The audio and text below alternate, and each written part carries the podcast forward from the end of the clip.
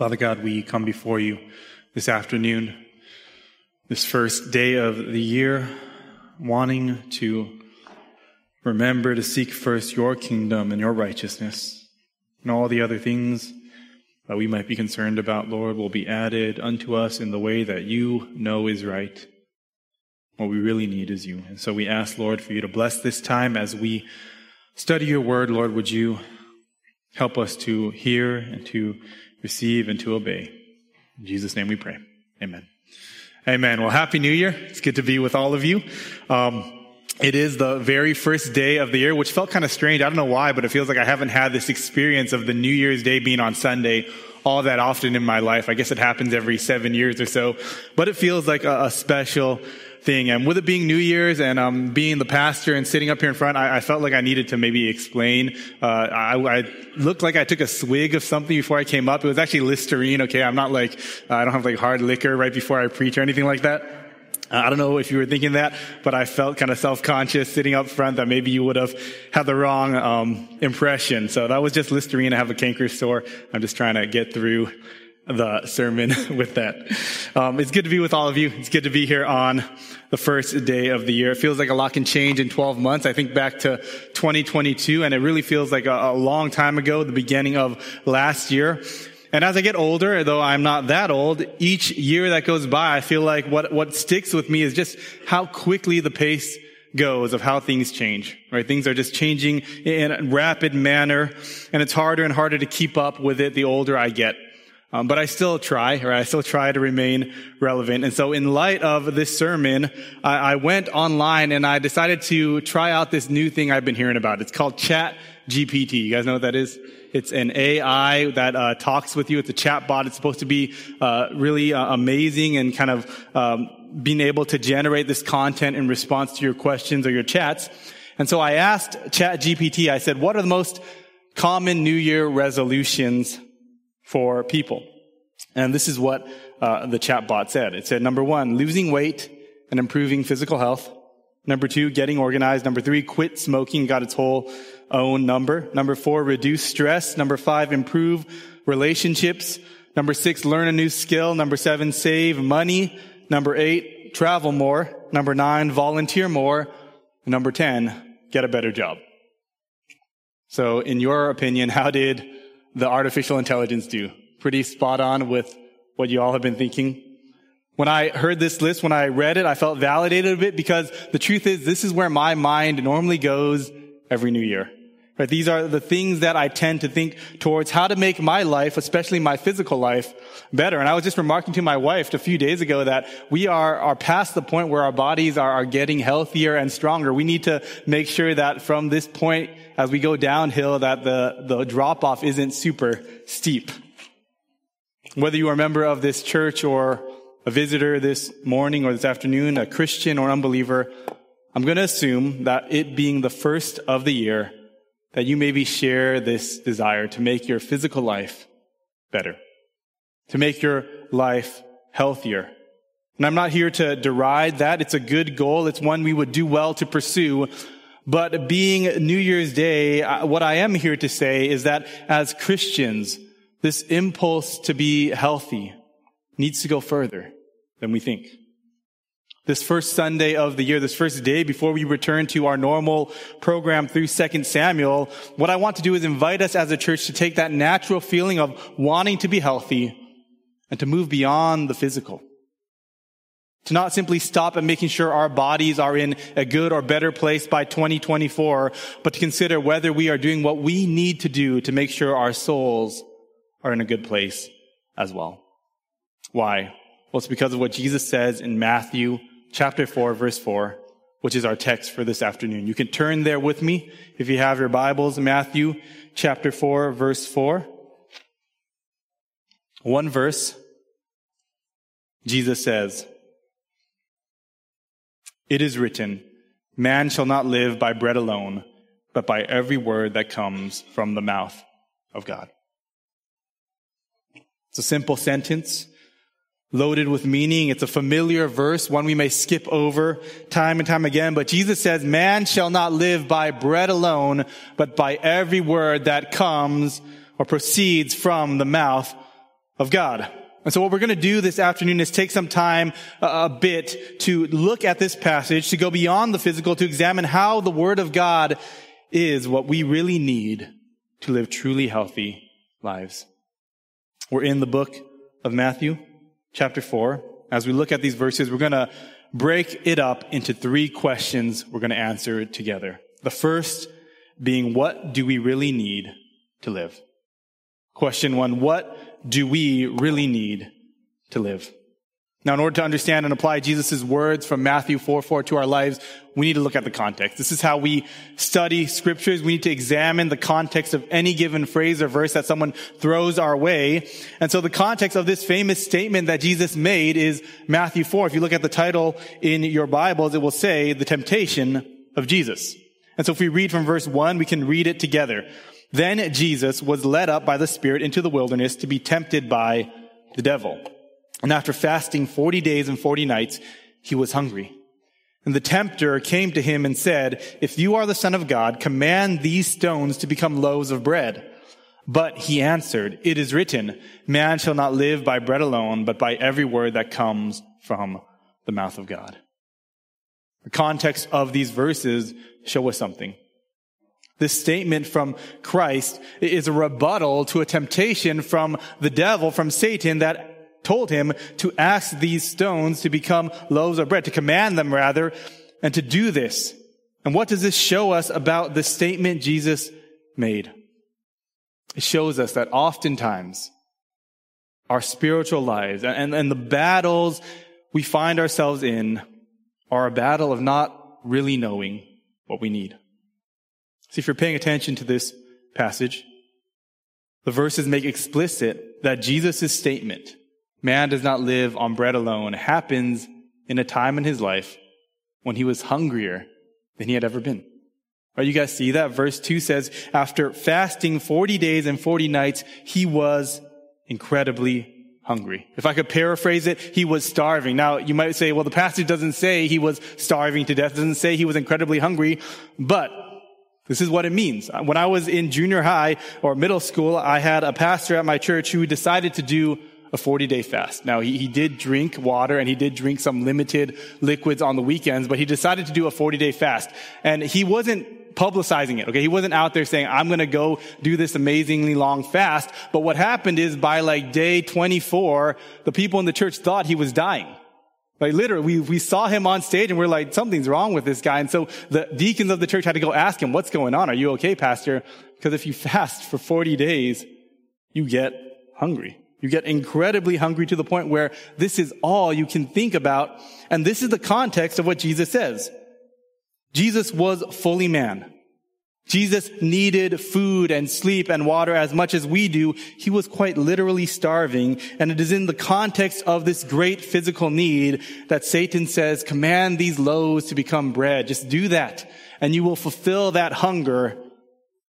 Jesus says, no, man shall not live by bread alone, but by every word that proceeds from the mouth of God. And the context of this is astounding. You know, Jesus doesn't say this when he is reclining at table with his disciples. He did that a lot in scriptures. He reclined at table with his disciples. He went to many dinner parties, but that's not when he says this. He doesn't say this on a normal day after they had done a hard day's work. He says that at a point in his life when he actually physically needs bread. When he needs bread perhaps more than he had ever needed it. And it lets us know just how radical this perspective this statement is. You see, this isn't how we naturally think. This isn't how we naturally go about in the world. It's not just that we don't know what we really need. What we naturally think is what we really need are the things of the world. That's just how we, we function, right? If I were to ask you this first day of the year, what do you think you really need for 2023? You might answer in, in these ways, a better marriage, a better job, a healthier body. And none of those things are wrong to have. But what this text asks us to consider is whether they are what we truly need. You know, one of the interesting things about the temptation of Christ, the first temptation here, if you think about it, Satan didn't ask Jesus to do something that was unlawful. Right? He said, command these stones to become loaves of bread. And there's nothing against the law of God in that temptation.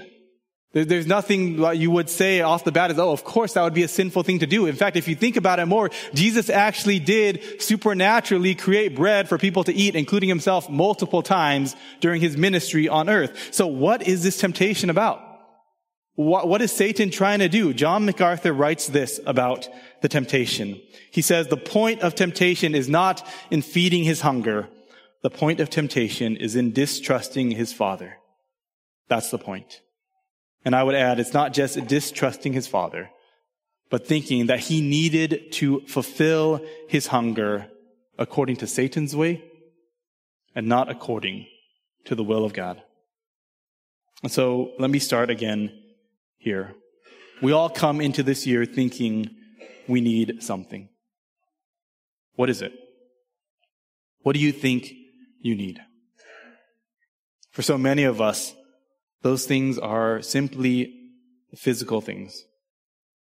But what must come first? Every word that comes from the mouth of God. Because the temptation that we have as another year goes and another year comes is to make our lives and even our church about the things that seem so pressing in our lives, but not about the Word of God. And it simply comes down to whether or not we understand what we really need. Even more so when things are tough. I mean, how many of us have had the thought, I would love to, to know more about God. I would love to be in my Bible if only my kids weren't so crazy. If only work weren't so busy for this season. If only I didn't need to clean the house or if only I weren't going through this suffering. If only I didn't have to prepare for that presentation or balance my finances. If only I weren't so hungry, I could finally listen to God's word. And we need to see that this is the temptation that Satan gives Christ. This is the temptation that in our contemplation of what we need, we don't look to God. It's so ingeniously demonic. There are things that God has made us to need. Right? Make no mistake. The Bible is clear about that. We do need food. We do need sleep. We do need rest. We do need relationships. We need a lot of things, okay? But all Satan has to do is get us to think that bread or sex or friends or money is actually the most important or only thing we need. What does Jesus say? Man shall not live on bread alone, but by every word that proceeds from the mouth of God. In a time when he needed bread or he would physically die, Jesus says that man is meant to live on the words of God. Now, I'm not trying to be legalistic, but it is an issue of whether or not you understand what you need. I'm encouraged often by my wife who finds time to be in the Word even when our kids are going crazy, even when we are busy in a much better way than I do. And, and it's not simply saying I need to do this thing or else God will be displeased with me, but it is with the understanding that though all these things in my life are happening, what I truly need to live is the words that God has given. And if I need it, I will prioritize it. As someone once said anonymously but famously, if it's truly important to you, you will make the time. So, all this to say, in the context of this passage in Matthew 4, the priority we need is the Word of God. It's not just for when our lives are going perfectly fine, but especially if you look at this year and you see there are challenges before you, then you need the Word of God. If your marriage is in a harder place than it's ever been before, you need the Word of God. If you are struggling with raising your children and the difficulties and pains and trials that they have, you need the Word of God. For those of you struggling with contentment in your job and wanting a change and or maybe contentment with your singleness or your financial difficulty, what do you need? Not a change to those circumstances first, but you need the Word of God. And this is something that is easy perhaps to say in church, but sometimes hard to believe. There's so much temptation to believe the opposite. But this is what we need. Why? What will happen? Will it just fix our problems miraculously if I just get to my Bible every day? Well, not exactly. So to answer that question, we need to go deeper into the statement of Jesus and find out exactly what he means by live. So question number two, what is truly living? What is truly living? Turn with me in your Bibles back to Deuteronomy chapter 8. Deuteronomy, Deuteronomy 8. And if you don't know, when Jesus responded to the temptations of the devil in the wilderness, he always quoted from the Old Testament. Deuteronomy chapter 8 is where we first read these words, man shall not live by bread alone, but by every word that comes from the mouth of God. So we're going to go back and find out what this passage was all about. Um, but if you were to really think about this statement at face value, you might have some questions, right? In fact, it might even sound ludicrous. If you were someone who never had read the Bible, never stepped foot in church, this is maybe your first or second time in a Christian context. If you heard, man shall not live by bread alone, but by every word that comes from the mouth of God, you might be rightly confused. A few years ago, I watched a documentary on Netflix called Cooked. Some of you may have watched it. It's a documentary just about food and, and how humans like to eat. Um, and in part of this documentary, they quoted a food scientist at UC Davis named Bruce German, and this is what he said. If I gave you a bag of flour and water, you could live on it for a while, but eventually you would die. But if you took that same bag of flour and water and you baked it into bread, you could live indefinitely. Scientifically speaking, you can live off of bread for a long time. Bread is kind of the, the, the, bedrock of civilization in a sense. Bread is a miracle food. You just make this stuff from flour, water, a little bit of yeast and heat, and civilization will flourish. So it seems scientifically that Jesus is wrong. You can live on bread alone. So I guess just pack it up, right? Don't read the Bible anymore. Jesus doesn't have his PhD in food science. No. What gives if we're going to understand this, we need to understand what Jesus meant by the word live. We've spoken before at this church about how there are many Greek words for life. Okay, many words that uh, in ancient Koine Greek, New Testament Greek would be used for the word life. The word translated live here is the Greek word zao, which is the verb form of the Greek word zoe.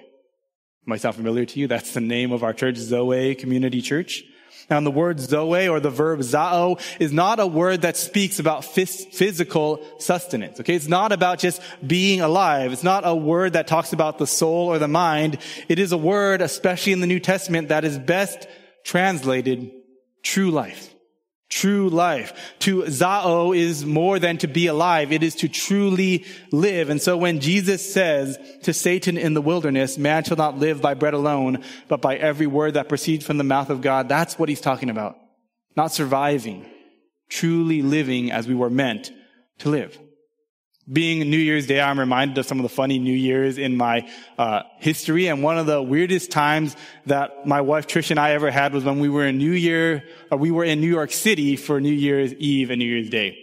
And I had this uh, terrible plan to um, fly back on New Year's Day to save money. Okay, I thought this would be great. I'll save a few hundred bucks, and so we'll fly back. But part of that plan required us to fly out of Newark Airport. Okay, so if you don't know anything about New York City, you'll know that Newark Airport is not in New York City. You have to take a train to get there. Our flight was around 6 a.m. on New Year's Day. And so we took the train at approximately 4 a.m. out of New York City on New Year's Day. And you can imagine what kind of people were on the train. It was weird. Okay, honestly, and I, I don't exaggerate at all, there were literally no workers in sight.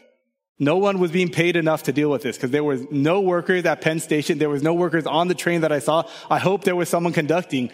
Um, but we, we were, we got on there and it was just a mass of drunk people, right? People who weren't up early but had not yet gone to sleep. And, and in this kind of hour and a half of travel that, that took that we took to get there, we saw all these like altercations. We saw people tripping over one another. We saw people uh, piling up in, in just kind of bundles of people at the bottom of the escalator. It was really scary. It was crazy, but we survived. And as I was looking at the people around us, not a single employee in sight. It was like a zombie apocalypse. Okay, there was all these people who were alive, but they weren't really living. At least not in that moment. You guys know what I'm talking about? This is just a one day, you know, New Year's Day. You had a lot of fun the night before. But so many people in the world live this way. They're alive. They're, they're, they're going through life. They're, they're following the crowd, but they're not really living. You can survive on bread and wine alone. That's what the people of the ancient Near East ate and drank almost every single day. But surviving on bread is not the same as truly living, not according to God. See, to truly live is to follow the will of our Heavenly Father, to obey His words no matter the circumstances. Deuteronomy 8 is where I had you turn. We'll look at it, verses 1 through 4. Moses is speaking. He says, The whole commandment that I command you today, you shall be careful to do, that you may live and multiply and go in and possess the land that the Lord swore to give to your fathers. And you shall remember the whole way that the Lord your God has led you these 40 years in the wilderness, that he might humble you, testing you to know what was in your heart, whether you would keep his commandments or not. And he humbled you and let you hunger and fed you with manna, which you did not know, nor did your fathers know, that he might make you know that man does not live by bread alone, but man lives by every word that comes from the mouth of the Lord. This context is going to help us think about what it means to truly live. What is Deuteronomy about? It's essentially a very long sermon by Moses to the nation of Israel, those who had grown up in the wilderness after they left Egypt and were about to head into the promised land. And all that time that they were in the wilderness, what they did every day was eat manna and quail. In chapter 8, we see this statement about man not living by bread alone, but by the word of God. And it is a reference to the lesson of that manna that they ate every single day. When the people came into the wilderness, if you aren't familiar with the story, they were really hungry, right? Even though they were slaves in Egypt, they had a lot to eat. They had plenty of vegetables and spices and stuff. So they were missing that. They were complaining about it to God and to Moses. And God said he would feed them. So one day in the morning, he sent them manna. What the Bible says is it was a light, bread-like thing that came with the morning dew, but would fade away by the time the sun was bright. And so this food that God gave them, it was strange. Okay. It's not just like he gave them bread every day, normal bread. He gave them this manna, which was translated, what is it? They didn't know what it was. No one had ever eaten it before. And it was the most unphysical kind of food you could eat and survive on. Right? It faded away by the time the sun came out. It was something that, that, that wouldn't last. It was something that was so ethereal. It barely kept them alive. And God did it that way on purpose. God wanted them to only eat enough for the day. And then the next day to have to trust in Him and go out and collect some more manna again. And what Moses says is that this experience they had was a 40 year long object lesson for the people of God. That they are not simply to add God to their lives when it is convenient. Rather, they are to live each and every day fully dependent on Him. Fully trusting Him, fully obedient to Him, needing Him to survive. So that man, they would know man does not live on bread alone, but on every word that comes from the mouth of God. See, God could have just sent them into the land where they would have plenty of bread and plenty of food and drink and crops. But he did this because he knew that if they received his blessings, but weren't seeking him, they would miss truly living as his people. You know, we miss so often the fact that what God wants for us is good.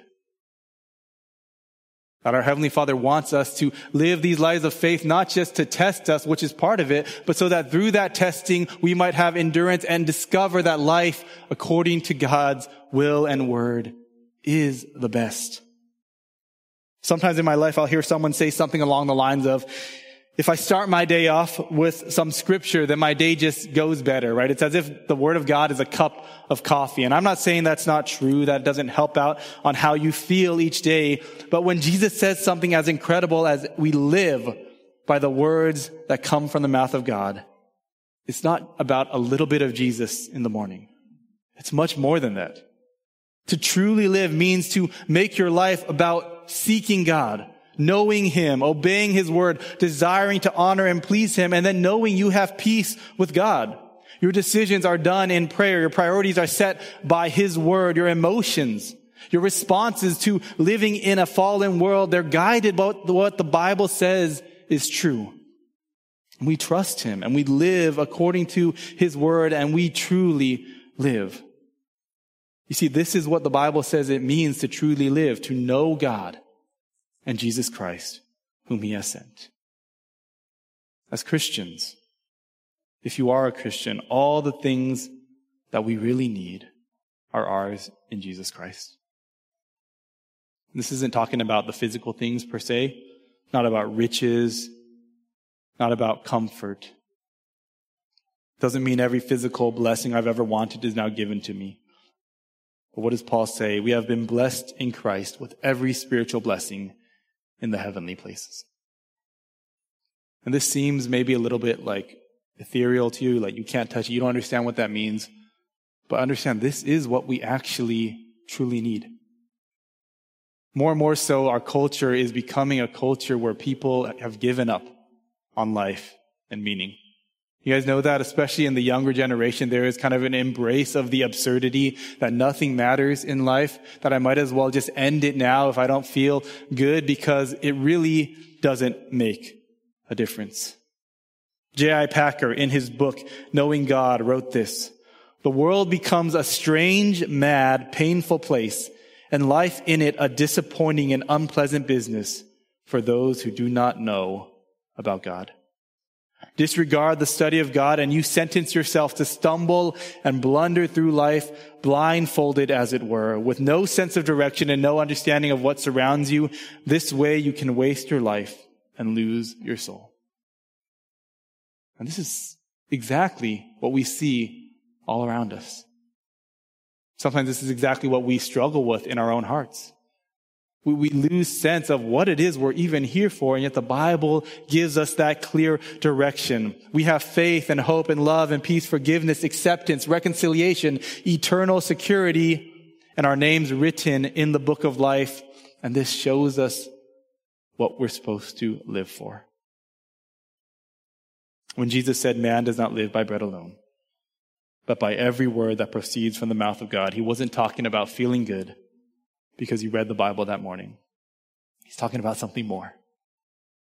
Right? Feeling alive, knowing your purpose because you are not here on earth as an accident, living in a pointless, absurd universe. There is a God who made you and knows you and he has a purpose for your life to glorify him according to his word and his way. The word of God, the Bible tells us how to truly live. If we love God and we love one another and we know God and know ourselves, we can live the good life. In Romans 15, Paul talks about how the scriptures do this. He says, whatever was written in former days was written for our instruction, that through endurance and through the encouragement of the scriptures, we might have hope. We might have hope. So you think about your life and the things you naturally feel like you need, maybe to change or to improve this year, maybe areas in which you have felt hopeless. But what you really need is the Word of God. And to truly live means you might have hope, even in those circumstances, that you can have God Himself. We have at the tips of our fingers the words of God that can strengthen us and encourage us to hope in Him and to know our Creator. It's so easy for us to miss out on the big picture when we simply look at the physical things in our life. And yet, if we are God's people, if you have believed in Christ, put your faith in Him, then you know the most amazing thing. God loves you, and He is at work in this world and in your life. This leads us to the final point this afternoon.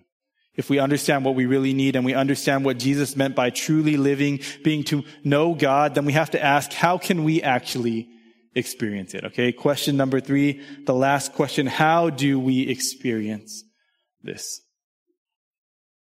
You know, if you talk to Christians, um, people who lived by faith a long time, people who are later in their life, one thing you recognize about those who really have a vibrant faith, who are uh, really living it out, is that those who, who, who have this type of faith have an experience of God. And I don't mean that in some weird charismatic way of speaking in tongues necessarily or something strange like that. I'm talking about the fact that they have experienced the truth of God's word in their life. as they have lived it out. We look at the next few verses in Deuteronomy 8. It helps us understand how the people of Israel were supposed to experience God.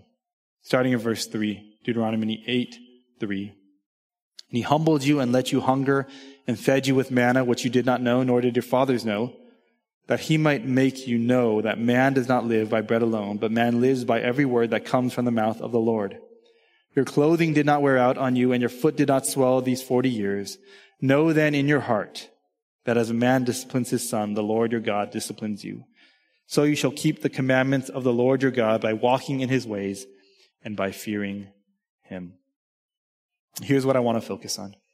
In verse 5, God says that he taught them this lesson. He made them know this so that they would know in their heart that God disciplines his people for disobedience and blesses them for obedience. Know from experience deep down that to disobey the Lord leads to suffering, but to obey him leads to life. And this is what Jesus is modeling for us when he said again in Matthew 4, man does not live by bread alone, but by every word that comes from the mouth of God. What you really need to live the blessed life is the word of God. And not just to hear it, and not just to know it, not just to read it, but to obey it. We're thinking about bread and all that. We've talked about it a lot. Do you know where bread first appears in the Bible? It appears all the way back in Genesis chapter 3. In Genesis 3, after Adam and Eve have sinned and, and, and they're going through this kind of cursing on the world, God says in Genesis 3:19, by the sweat of your face you shall eat bread till you return to the ground, for out of it you were taken. For you are dust, and to dust you shall return. So bread doesn't show up till after they've been kicked, or at least till they're about to be kicked out of the garden. Doesn't show up till after they've sinned and kind of ruined God's perfect world in Eden. But prior to bread, what were they supposed to eat? Well, the Bible says God commanded them, you can eat from every tree and plant in this garden and from the fruit as well. You see, what the Bible shows us, even from the beginning, is that bread is something that we eat in a fallen world to survive. But before that, before the fall, before sin came in, how did we live? We lived by obeying God's word. Eating of the trees he told us to eat. You see, what the Bible says is we were made to live for God. To obey him, but not just to obey him, to walk with him. That's what Adam and Eve did in the garden. You remember they walked with God in the cool of the day? And even after they were kicked out of the garden, throughout the course of human history, there have been people who by their obedience walked with God. That's an incredible thing. That in this fallen world, you can actually walk with God. You can live, you can walk with Him in the way you were supposed to by knowing and obeying the word. That's what the Bible has been teaching from the get go, and Jesus showed us in his own temptation. So when there's a conflict between our natural appetites and even needs and the word of God, we know who we need to serve. So that when you make choices in your life this year, you do so with the faith to believe that when you obey God, you are choosing the far better thing. And when you choose the better thing by the grace of God, you receive that which is best. Walking with God Himself.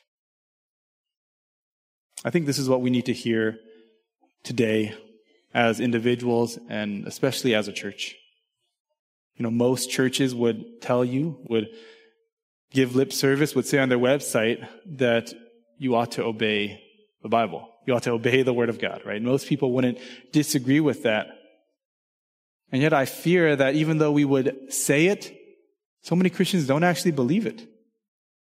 You know, the writer to Hebrews, he said something interesting. He said that some Christians remain immature and childlike as Christians because they have not moved on to maturity by learning from constant practice how to distinguish good from evil. It's kind of weird, right? What was he saying? He's saying that some Christians who are Christians, they never mature because they haven't learned to walk according to righteousness. to obey the word of God. They're not experiencing anything in their life because they're not listening and obeying the word. Now, don't get me wrong. This isn't about works righteousness. It's not about making yourself um, holy before God so he will accept you into heaven. No, Jesus does that. The gospel is good news that we have been freed from sin, not by anything we have done. Christ did it alone. He died the death we deserve, but the good news continues on. For those who put our faith in him, we can live, we can live as people who are slaves to righteousness growing in our holiness, learning through trials in life to no longer turn back to sin like we used to. Right? When things are hard, we don't just do what we used to do as, as, as fleshly people. We turn instead to the words of God. We don't live by whatever alone. We live by every word that proceeds from his mouth. And this is the blessed life. Not without persecution, not without pain and sorrow, not without difficulty. The Bible doesn't promise us a life without some hard thing, but those who live by the word of God are promised life with God himself. Again, J.I. Packer in that book, which we gave to a lot of you when you became members, he says, there is no peace like the peace of those whose minds are possessed with full assurance that they have known God and God has known them. And that this relationship guarantees God's favor to them in life through death and forever. As a church, to kind of wrap things up, one of the things we said early on was that we wanted those who came to Zoe Church to know God's word and experience true life. Seven years into the church, this still has to be the heartbeat of our ministry. There are a lot of other things we're thinking about, right? We were thinking about expansion and, and getting a building and, and how do we deal with more people and more ministries. But in the center, it has to be about knowing God's word so we can experience that true life, Jesus says. We live in a place and time where there is no shortage of Bibles, no shortage of people who will tell you Jesus loves you, and even no shortage of churches that will tell you Jesus died for your sins but it seems to me we have a great shortage of Christians who know in their heart the key to living the blessed life is to know and believe and obey God's word. Doesn't mean your life will be easier, but it will be infinitely better. So how do we experience this true life that Jesus promises for us? We hear and we obey, even when it is hard. In James 1 25, James, the brother of Jesus says, but the one who looks into the perfect law, the law of liberty and perseveres, being no hearer who forgets, but a doer who acts, he will be blessed in his doing. He will be blessed in his doing. Do you understand how amazing that is? How, how powerful that is? He will be blessed in his doing. You see, if you are blessed in your good health, then you can only be joyful when you are healthy. And if you are blessed in your family relationships, then you can only be happy if your least happy child is happy. If you are blessed in your finances, then if 2023 is just like 2022, you're not going to be very secure and joyful.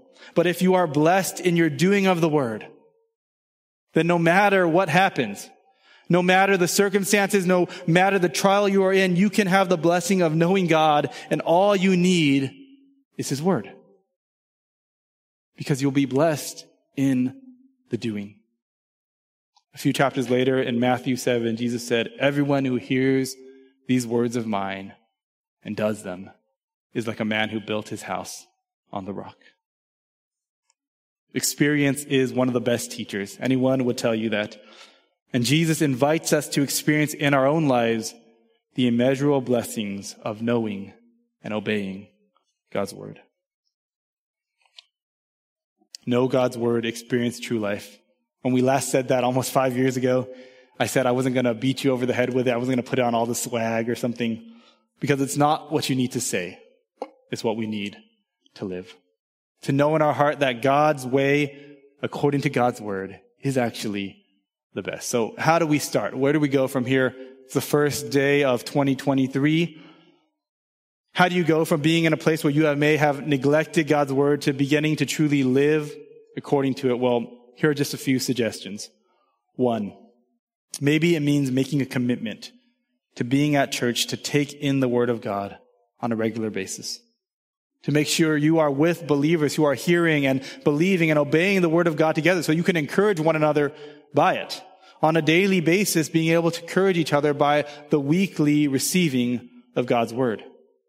Being here because missing the preaching of God's Word is worse than missing leg day or whatever other thing you're afraid to miss.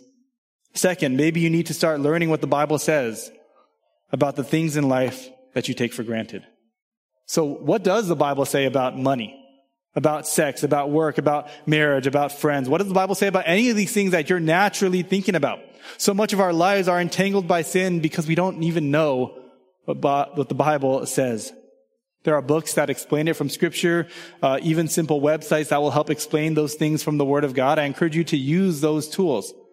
Right? How are you going to talk to your children about gender identity if you don't know what the Bible says? How are you going to respond to someone falsely accusing you if you don't know what Jesus says to do in that exact situation? Start learning what the Bible says about the things that are happening in your life right now. Or maybe it's making a commitment to just memorize a verse of scripture, a passage with a brother or sister here at church verses that deal with an area of life that you are struggling with, but maybe they are strong in. There are verses about honesty, about sexual sin, about humility, about prayer, about generosity. These are real ways where we can begin to obey the word of God and experience that true life. Lastly, maybe some of you want to just read the Bible. Maybe for the first time, maybe to get back to intaking God's word regularly every word that God has given to us in the scriptures? If so, then what we're going to do this year, and this is just a practical thing, is we're going to do a Bible in a year reading plan with some of the people at church. You can go online to the website. It's going to be right there on the front page. It's just um, about 25 days a month you'll be reading, so there are a few days off that you can kind of pick up if you fall behind. But we can do this plan together as a church, and you can read with us starting today. Right? It's kind of nice that it's the first day of the year, so there's no excuses, right? You didn't miss anything. Start tonight, 6 p.m., go online and just begin to read the words that proceed from the mouth of God. Read it, and every time you see God instructing us to do something, try to obey. And if you have questions about how to understand it, well, Pastor Jesse will be reading along with you, so go ahead and text him. If this will be a good year, it must be a year in which we experience and taste and see that God is good. And it's his words that we truly need. Christ said in his great hunger, man does not live by bread alone, but by every word that proceeds from the mouth of God. What are the things that you think you need? Do you realize what you truly need is God's word? What does it mean to truly live? Do you realize it means to know God? And if so, how will you begin to experience this true life? By knowing and doing and sharing the Word of God. Every word that proceeds from His mouth. It's a big idea. It's a huge idea. It's incredible. But by the grace of God, it's amazingly right here. Every word that proceeds from the mouth of God is in your hands. One of the most influential men of the early church was Augustine of Hippo. He was a bishop in the early church. Um, I just tell you the story as we close to encourage us. He was a man who was really well educated. So early on in his life, his mother had become a Christian, but he didn't want to have anything to do with it. And this was pretty early on in the church, right? 300s AD. And so he grew up and he, he was educated by the world. He became a philosopher in the world's eyes. He was well respected in that kind of area of learning. And he also lived a life of the world according to his flesh, pursuing the things that his body in his flesh wanted to pursue. But the Lord began to take hold of him in his late twenties as he was getting to be a older man.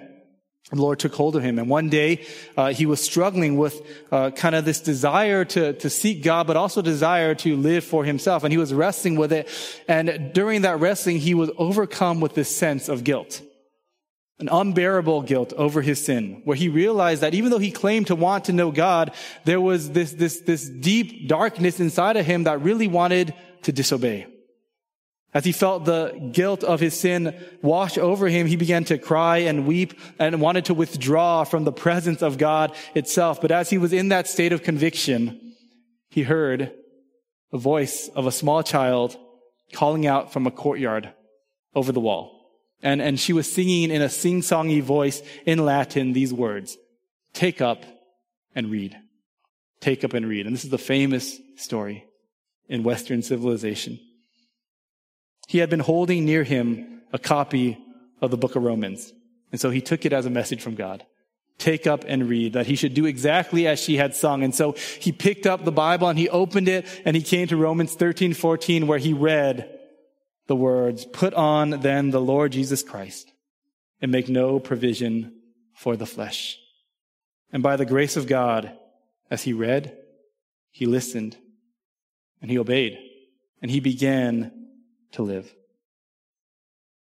Brothers and sisters, those of you who are with us, maybe as guests, if you're just visiting this morning or maybe you're preparing to say goodbye, what else can we say but these are the words of eternal life?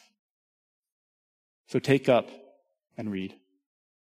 And Lord willing, that is what we will do as a church. And God willing, by these words, we will live. Let's pray. Father God, we ask for your grace. We know, Lord, that we are sinful. We know, Lord, that we deserve condemnation for the millions of ways in which we have rejected you in our lives. And yet, because of your great love and because of your grace and your mercy, you sent Jesus Christ to live a perfect life and to die on the cross for our sins to take the punishment we deserve, and to rise again. Lord, for those of us here who are Christians, we rejoice in that. We've placed our faith in Him, and because of that, we are your people. Would you help us to know that as your people, what we need to live is dependence on you, to follow you, to hear your words, to obey them each and every day. Would you remind us that of all the physical and worldly issues that we deal with, still it is true that we do not live by bread alone, but by every word that proceeds from your mouth, O God. In Jesus' name we pray. Amen.